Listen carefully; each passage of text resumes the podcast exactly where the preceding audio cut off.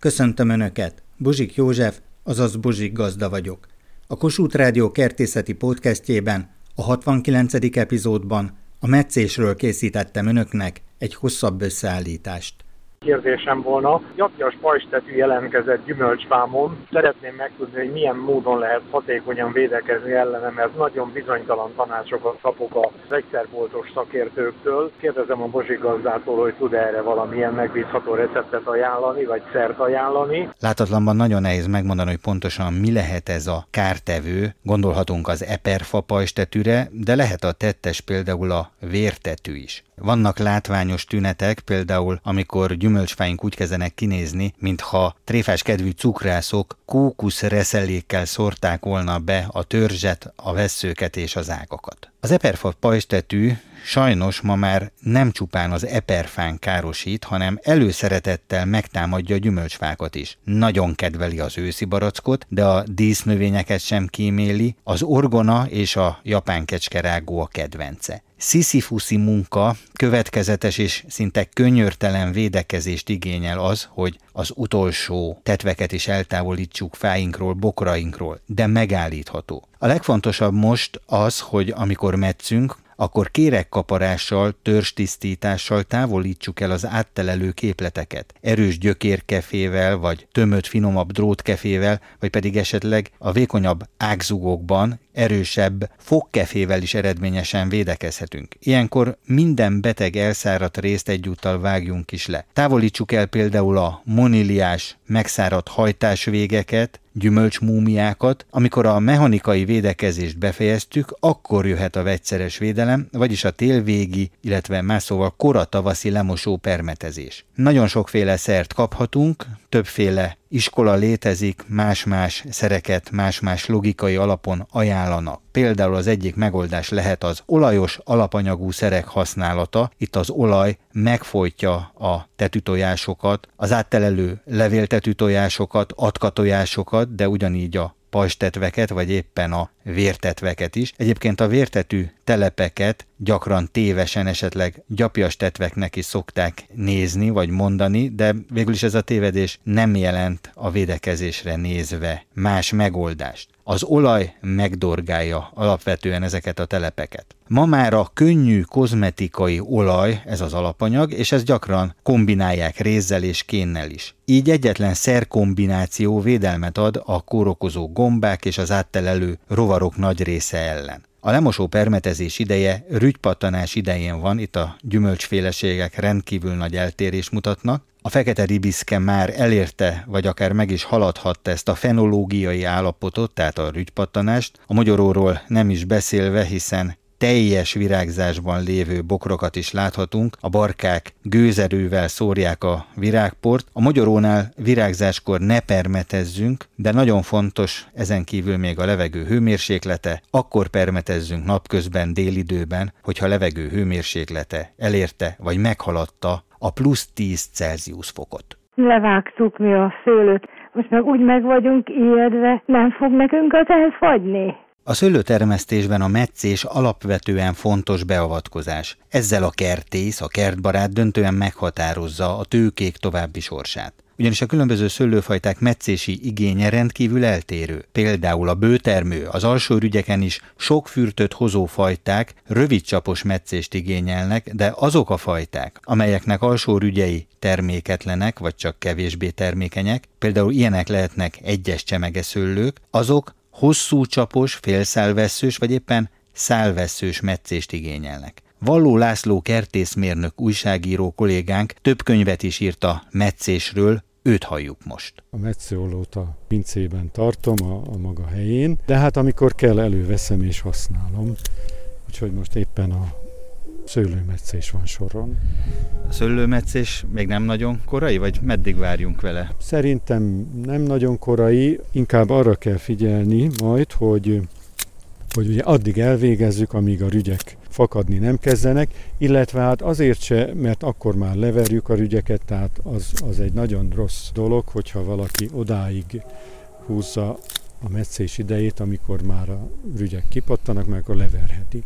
Másrészt viszont azért célszerű igyekezni, hogy a könnyezést is el lehet ezzel kerülni. Van esély, hogy nem indul meg a könnyezés. Azt mondják, hogy a szőlőmetszés az viszonylag könnyű, olyan, mint a kötés, egy sima, egy fordított, tehát egy rövid, egy hosszú. Csak tudni kell, hogy adott fajtánál milyen hosszú legyen. Könnyű annak, aki érti, aki tudja, és hát hadd szabadjon javasolni a kezdőknek, akiknek még nincs olyan gyakorlatuk, hogy ugye ijesztő lehet egy ilyen ágas-bogas szőlőtő, vesző kusza szövedékével, tehát azt mondom, azt javaslom, hogy legelőször is tisztítsák meg, tehát ritkítsák meg a szőlőt, magát a, a növényt, az egész tőkét, tehát a növedéket, és akkor amikor már lehet látni a termőalapokat, akkor kezdjenek az egyes termőalapok metszéséhez. Azt szeretném kérdezni, permetezni, ha nem csinálta meg az ember novemberben, mert folyton esett, akkor hogy lehet esetleg Tanár úr, mikor végezzük el a lemosó permetezést? Nagyon nehéz pontos dátumot adni, mert ahogy itt hoztam is néhány példát, van olyan fajunk, bokor és fafajunk, ami már túl van a rügypattanáson. Zsigó György, a Magyar Növényorvosi Kamara budapesti alelnöke. Itt már el kellene végezni, mert a fejlettebb kis egérfüles állapotba kerülnek a növények, akkor már nem bírják el ezt a gyakran tízszeres töménységű permetlevet nyárihoz képest. Ugyanakkor a rügypattanás elcsípése azért lenne nagyon fontos, mert a károsítók is ekkor ébrednek fel. Tehát mint a gombák, mint a kártevők ekkor bújnak ki a téli álmukból, fejezik be a áttelelésüket, hiszen már megjelenik az a táplálék, amiből ők fent tudják tartani az életüket, elkezdhetik az újabb szaporodást. Tehát most azt mondom, hogy nagyon korán bekövetkezett a tavasz, madarak fütyülnek mindenhol. A lényeg az, hogy pluszoknál végezhetjük el a lemosást, és ha eljött a rügyek nagyon kicsi kinyílása, megduzzadása, akkor már is hozzáláthatunk, és az adott korokozott vagy kártevőt megcélozva válaszunk a hatóanyagok közül. Olaj, réz, kén, ez a három nagy szercsoport, amely teljes védelmet ad. Az olaj az áttelelő atkák, pajstetvek, levéltetvek ellen, illetve a tojásaik ellen, a lisztharma típusú gombák ellen a kén, és a rész pedig általános gombolőszer, illetve a baktériumok ellen is hatékony lehet. Így van. Tehát nem változott a hatóanyagok köre, ezek közül lehet választani. Minden gazda saját maga tudja, hogy mivel küzdött előző nyáron, és ehhez kell kiválasztani az adott készítményt. Esetleg azt hangsúlyoznám, hogy az olajos készítményeknek a jelentősége megnőtt. Nem bírunk a pajstetvekkel. Ugye eltűntek a nyári permetezési lehetőségünk közül a szerves foszforos a vészterek, például a jól ismert dimetoát, felszaporodtak a pajstetvek.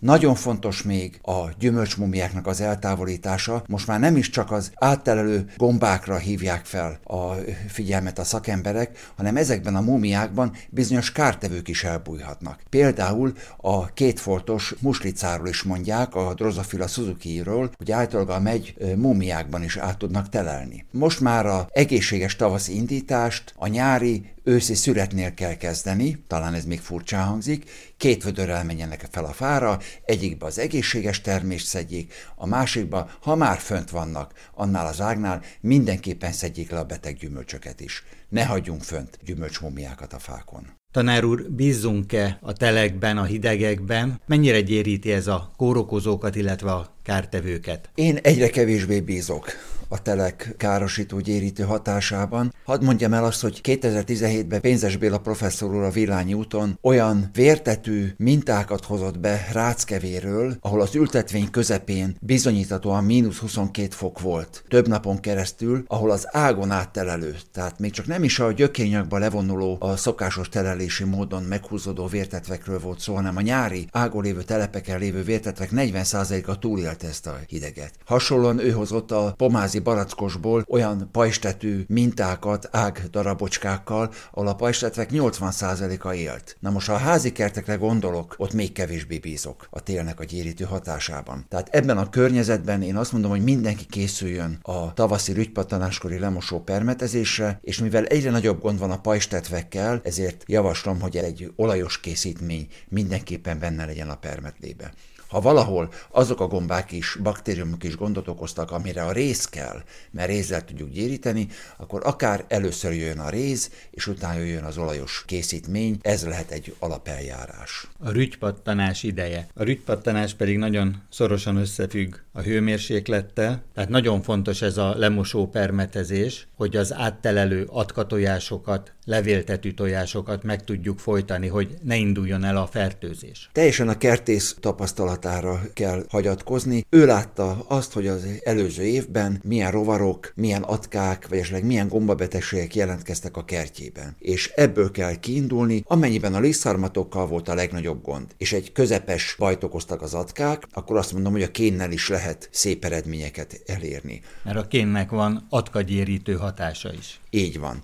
De ha azok a gombák jelentették a legnagyobb gondot, amik a csontiasoknál, vagy a varasodásra érzékeny alma körtefajtáknál jelennek meg a kertekben, akkor ott a rézé lesz a főszerep. Ahol meg az állati kártevők közül azok, amik áttelelnek a fán, akkor mindenképpen az olajhoz kell nyúlni. Akkor először menjen egy tiszta részkészítménnyel, vagy rézzel kéne együtt, és mindig utána olajjal. Ugye, mert olajjal bevont ágra már nem lehetne ezekkel a gombolőszerekkel rámenni, mert azok kevésbé tapadnának meg. Van almafánk, és azt szeretném megkérdezni, hogy mikor lehet kezdeni a meccését, vagy már lehet metszeni. A fagymentes napokon az almafák meccése nagyon időszerű, sőt, a tavaszias idő az almát is előcsalogatja. A rügyek már az almafákon is megduzzadtak, sőt, ha napsütés éri a fatövét és a gyökérzónában felmelegszik a talaj, akkor elindul a netkeringés. A meccés lényege a termőegyensúly kialakítása. Minden évben érjük el a 60-80 cm-es hajtás növekedést termőfák esetén, és egyúttal megfelelő mennyiségű gyümölcsöt is hozzanak a fák. Ez az egyensúly, tehát a növekedés és a terméshozó képesség.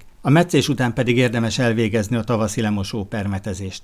Vannak olyan három komponensű szerek is, amelyek gyárilag tartalmazzák a három legfontosabb hatóanyagot, ez az olaj, a réz és a kén. Ha külön van otthon réz és kéntartalmú szerünk, akkor azzal kezdjük el a permetezést, és az olajjal zárjuk le. Fordítva nem működik, mert az olajon nem tud megtapadni sem a réz, sem a kén. De mikor metszünk? A meccés időpontok, tehát a téli fás meccés időpontjai egész télen, de főleg tél végén, februárban mecchető, fagymentes napokon elsősorban az alma, a körte, a bírs, a naspolya, a szilva, a cseresznye, a megy és a dió. Diónál különösen is nagyon fontos, hogy a netkeringés megindulása előtt metszünk, és a sebeket pedig zárjuk le azonnal sebkezelő anyaggal. Nehogy fellépjen a könnyezés, és ezáltal súlyos vízveszteség, tápanyagveszteség éri a fákat. A szőlőt ugyanígy február második felétől szokták metszeni, itt is nagyon fontos, hogy ne könnyezzenek majd. A netkeringésnek indult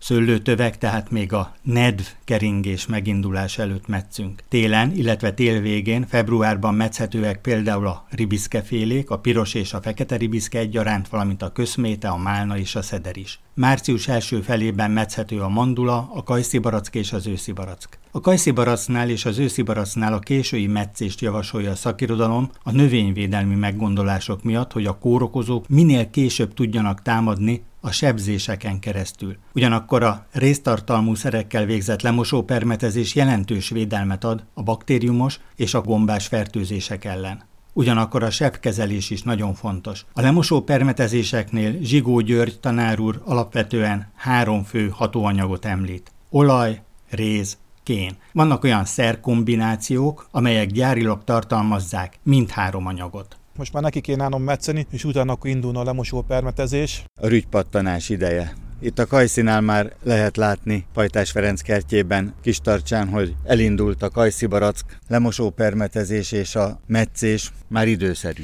Igen, hát ugye előbb, csak hát ugye most bejött hirtelen az idő, aztán még őszintén még várok vele egy kicsit. Még félek, hogy bejön valami erősebb fagy, mondom, nehogy még beindítsam a fákat a meccéssel. Igen, mert egyébként a hőingadozás nagyon veszélyes dolog, amire utal is, hiszen itt van a rózsa, elindult. Igen, hát a rózsák azok már egyértelműen lehet látni, hogy hajtanak, új azokat most már tényleg el kéne kezdeni metszeni. Nagyon szépen megindultak. Igen, és ugye itt van egy szép nagy mandulafa, az is korai indulású, miként itt a köszméte is. A mandula, mondjuk a szomszédnak a mandulafája előbb szokott virágozni, abból látom, hogy most már tényleg itt van. Az enyém az szerintem egy két-három héttel később virágzik, mint az övé. Igen, de eljött itt is a rügypattanás ideje, ugye lehet látni, hogy elmozdulnak a kis rügypikkelyek, és akkor van egy kis világosabb sáv, innen lehet fölismerni, és ugye a lemosó permetezést azt tanítják alapvetően, hogy rügypattanás idején kell elvégezni. Tehát akkor itt az idő. Igen, ha úgy végignézzük most már szépen lassan a fákat, akkor tényleg itt az idő, hogy most már tényleg el kell kezdeni. A klímaváltozásról mi a véleménye, vagy milyen tapasztalatai vannak?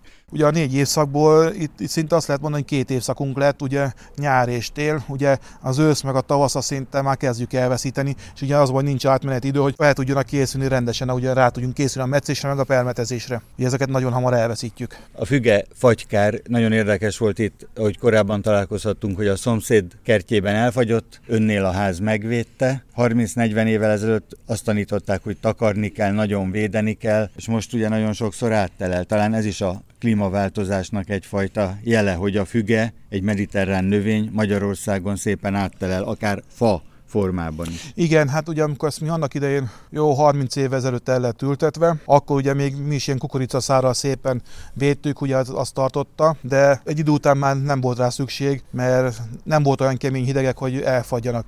Ugye lehetett látni a fügefán is, ugye annak idején nagyon sok ág elfagyott. De most már semmiféle fagy, sérülés, úgymondva nincsen rajta. Inkább a, amikor elkezd ugye ügyezni, és akkor hirtelen egy fagyna, az szokta ugye visszadobni az első termését, ugye azt akkor ledobja, mert az érzékeny a fagyra. A tél nem okozott olyan fagykárt, hogy téli fagykár lett volna akár kajszibarasznál, mandulánál, itt ahogy nézzük a rügyeket, szépek, nem. épek. Igen, ez így igaz, semmiféle, ugye itt majd a virágzásnál kell félnünk, hogy nehogy akkor jön egy fagy, ugye mert tavaly ugye az vitte el a barackunkat, az teljes mértékben elvitte. Akkor kaptunk egy fagyot, amikor virágzott, ugye, és ha majd meglátjuk, hogy idén hogy sikerül.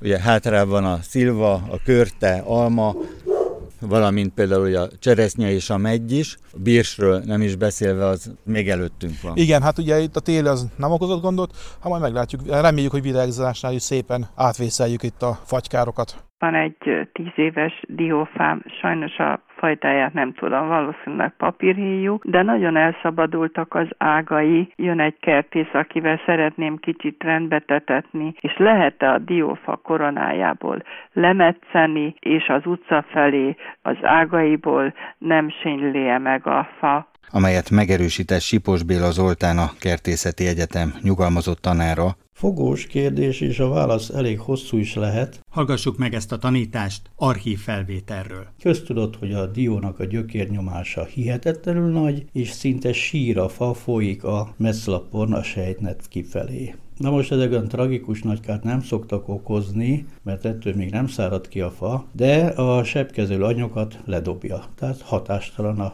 védekezés. Ebben az időpontban, tehát már ősszel, ez azt jelenti, hogy szület után, október után, de akár novemberben is, sőt, hogyha az időjárás olyan, hogy enyhe, akár decemberben is elvégezhetjük a karbatartó metszést. Sokkal fontosabbnak tartom a dió alakító metszését. Ugyanis a dió gyökérzete ritka, vastag, a földfeletti része pedig a gyökérzethez viszonyítva nagyon nagy, erős. Na most a hiba itt van, hogy jaj, de szép, gyönyörű ez a csemete, elültetik, hozzá se nyúlnak metszólóval, és akkor a következő évben csak ilyen... Nagyon kis növekedés lesz, és ezért ez, a, amit nem szoktak gyakorolni, hogy vissza kéne vágni az oltványt. Na erre mondjuk azt, mikor ilyen kevés vékony hajtás keletkezik, fönn a csúcsa környékén, akkor, hogy ülve maradt a fa. Na most a diónak az első meccése az, hogy elültettem ősszel a csemetét, tehát alakító meccésről van szó. Tavasszal a infarktusra hajlandó rokonokat elküldöm moziba, csárdába, ide-oda, és akkor olyan tér magasságban visszavágom ezt a hatalmas föld feletti részt. Mert aki ilyet megcsinál a rokonok, vagy az ismerősök hm. előtt, vagy családok előtt, az bizony szép szavakat nem fog hallani. Azt mondják, hogy egyéb gazságra is képes. Ó, hogy ne, sőt.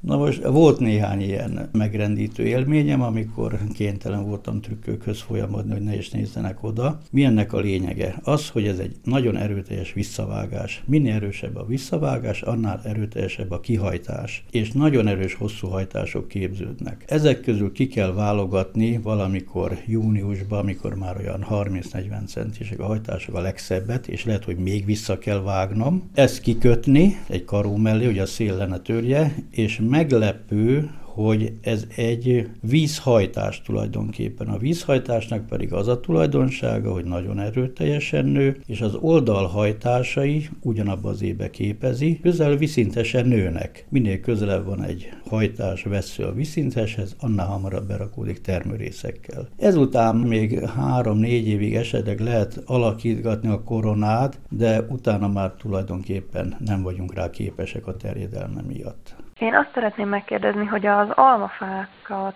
meddig lehetne megmetszeni, hogy ezen a héten még nem késő-e, és hogy van -e esetleg valami speciális dolog, amire figyelni kell. Ezek az almafák most tizedik évesek, úgynevezett karcsorsó művelésmód. Én ezeket a fákat ajánlanám, tehát ezt a koronaformát házi kertbe is. Mert meg lehet állapítani erről a fáról, hogy tavaly mennyit termett most meccés után. Nem lesz pontos az adat, de azt igen, meg tudjuk állapítani, hogy hol termett. Meg tudjuk, vagy nem tudjuk. Hát a Nerul biztos meg tudja. Na ezért fontos a termőrész ismeret. Ugyanis az almának, az alma termésűeknek alma, körte, bírs, naspolya. Vegyes rügyei vannak, ezek a duzzadt kerekrügyek, ezek a vegyes rügyek, ebből virágzat és valami hajtás is lesz. A lapos, szárhoz simulók, veszős simulók azok a hajtásrügyek. Kicsit visszatérve az előbbihez. Ha ezt a veszőt, aminek jó fejlett vegyes ügy van a végén, visszametszem, akkor már milyen kárt okoztam. Levágtam egy almát. Egy almát biztos levágtam, de lehet, hogy kettőt az a kérdés, hogy termésritkítás után mennyit hagyok rajta. Vagy ha erősen visszavágom, akkor ugye ledobtam azt az almát, és ezekből a hajtásrügyekből csak hosszú hajtásokat fogok kapni, métereseket. Na most a vegyes rügyből keletkezik először egy rövid kis hajtás, itt mutatom. Azon itt volt a virágzat, itt vannak a gyümölcs kocsányának a helyei, és ugyanabból a hajtásból még valami kitört, ugye, hajtás volt. Az, hogy milyen hosszú, az attól függ, mennyire metszem meg a fát. Nekem az a jó az almának körtén, hogyha rövidek a hajtások, persze nem nagyon rövidek, majd mutatok olyat is, ahol legyengült a fa emiatt. Ezt a megvastagodott részt, ugye a vegyes ügyből kitörő kis hajtást, ezt nezzük termő kalácsnak. Tehát akkor meg tudjuk állapítani, hogy tavaly mennyit termett a fa? Igen, le kell számolni a termőkalácsokat. És akkor már nagyon nagy tudású az ember, mikor odaáll egy fáz, és azt mondja a tulajnak, hogy hát, ahogy elnézem, 5-6 kilónál többet nem termett ez a fája, és akkor vissza, ez honnan tetszik tudni? Hát onnan, hogy ismerni kell a termőrészeket. Azt szeretném megkérdezni, hogy az orgonát meg kell emetszeni, és ha igen, akkor mikor? Megyes Éva kertészmérnök kollégámmal egy csodálatos szép orgonabokor mellett állunk, akkor mikor metszük és hogyan? Az elvirágzás után van itt az ideje az orgona metszésének. Az orgonát a többi tavasszal nyíló cserjétől eltérően kell metszeni, és ezt nagyon jó, hogyha tudjuk. A legfontosabb dolog az, hogy az elnyért virág szárát úgy metszük vissza abban a magasságban, ahol a következő oldalhajtások, zöldleveles hajtások megjelennek. Ajánlott minden hajtást visszavágni, mert így a növény ereje nem a termésképzésre fordítódik, hanem nagyon szép zöld felületet tudunk így létrehozni. Tanáraink mindig azt tanították, hogy jól meg kell fontolni, hogy hol vágunk a metszólóval, fűrészsel, mert aztán visszaragasztani nem lehet. Így van, úgyhogy ne hagyjunk kabátakasztót. Mindig a... síkban vágjuk így, le. Igen, síkban, és a lehetőség szerint úgy, hogy ne repedjen. Én úgy szoktam csinálni, hogy először föntről vágom, és akkor itt alulról vágok egy kis részt, hogy ha levágom, akkor ne repedjen, mert általában az szokott lenni, hogy bereped. A héjával így, magával rántja. Igen, de így nem. Igen, milyen szép lett. Én nekem ilyen zöld festéken van, olajfesték, amivel sebeket így kezelni szoktam. Tehát egy nagyobb ágat vágott le. Csizmadia nem Gábor. Jól vágta le. Nem, nem jól vágta nem le? Jól vágta Miért? Le, mert ez az ág pont az ember fejét szétveri. Ezt onnan többől kell kivágni. Olyan baleset veszélyes, ha az ember megy a kertbe, nem fölfele néz, hanem a lába elé, aztán mindig a fejével fönnakad a fágakba. Ez örök probléma a családban. Ugye bukós is. A... Akkor bekoppanna. Na de mondjuk tényleg, ahogy kedves feleségem mondja, hogy ez egy alacsonyabb rész, hogy hova lehetne. Hát van itt több elágazódás. Ő azt mondja, hogy tőből ki kéne vágni az egész. De Gábor nem támogatja, ugye? Nem, én... Szita István tanár úr mindig mondta, hogy két kertész hogy lehet örökre összeveszíteni egymással, ugyanahoz a fához kell odaállítani, hogy metszék meg, mert az biztos, hogy nem fognak megegyezni. Igen, hárman elkezdtek egy tőt metszeni, egy szőlőtöt, és mind a hárman mást akartak. Erre mondta a sógorom, vasutas, vasutas hogy akkor most már én is tudok szőlőt metszeni. Például egy sárga baraszkot, azt én legfeljebb ritkítom. Én a szőlőt azt váltómetszéssel csinálom mindig. Ez letermett már. Nem nőtt ki teljesen a következő, úgyhogy most én ezt kétene vagyok így levágni, és ez pedig egy ilyen két szemesre, kivágom a, ugye a tavalyi letermettet. Azt többől le kell vágni, igen, igen, és akkor itt vannak ezek a itt ebből lesz jövőre a termő. Két rügyes csapokra Igen, vágta. és akkor ez pedig egy kicsikét hosszabban. Így kell a termőalapokat no. kialakítani. Előhozott a kamrából egy nyesedék zúzót. Igen, ezt a szőlő venyigét ezzel a géppel megdaráljuk, amiből kiváló komposzt lesz, így két lehetünk egy csapásra. És akkor indulhat az úzás. Alá tett egy vödröt.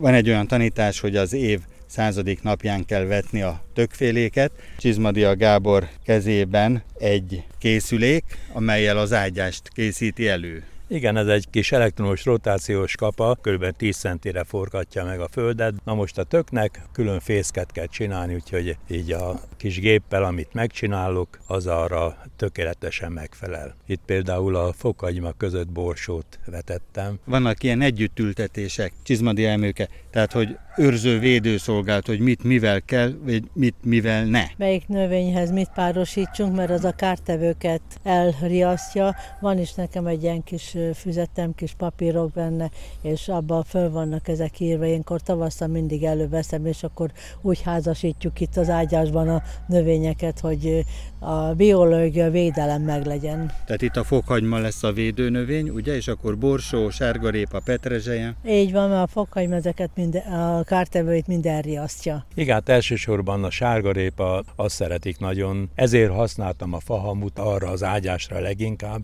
ahova a sárgarépát vetettem el. Kedves hallgatóink, van egy éjjel-nappal működő üzenetrögzítő, ezen várom az önök kertészeti kérdéseit, amelyek alapján készítem el az újabb összeállításokat.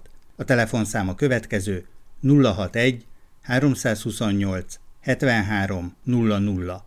Várom önöket egy újabb epizóddal a Bozsik Gazda Podcastben.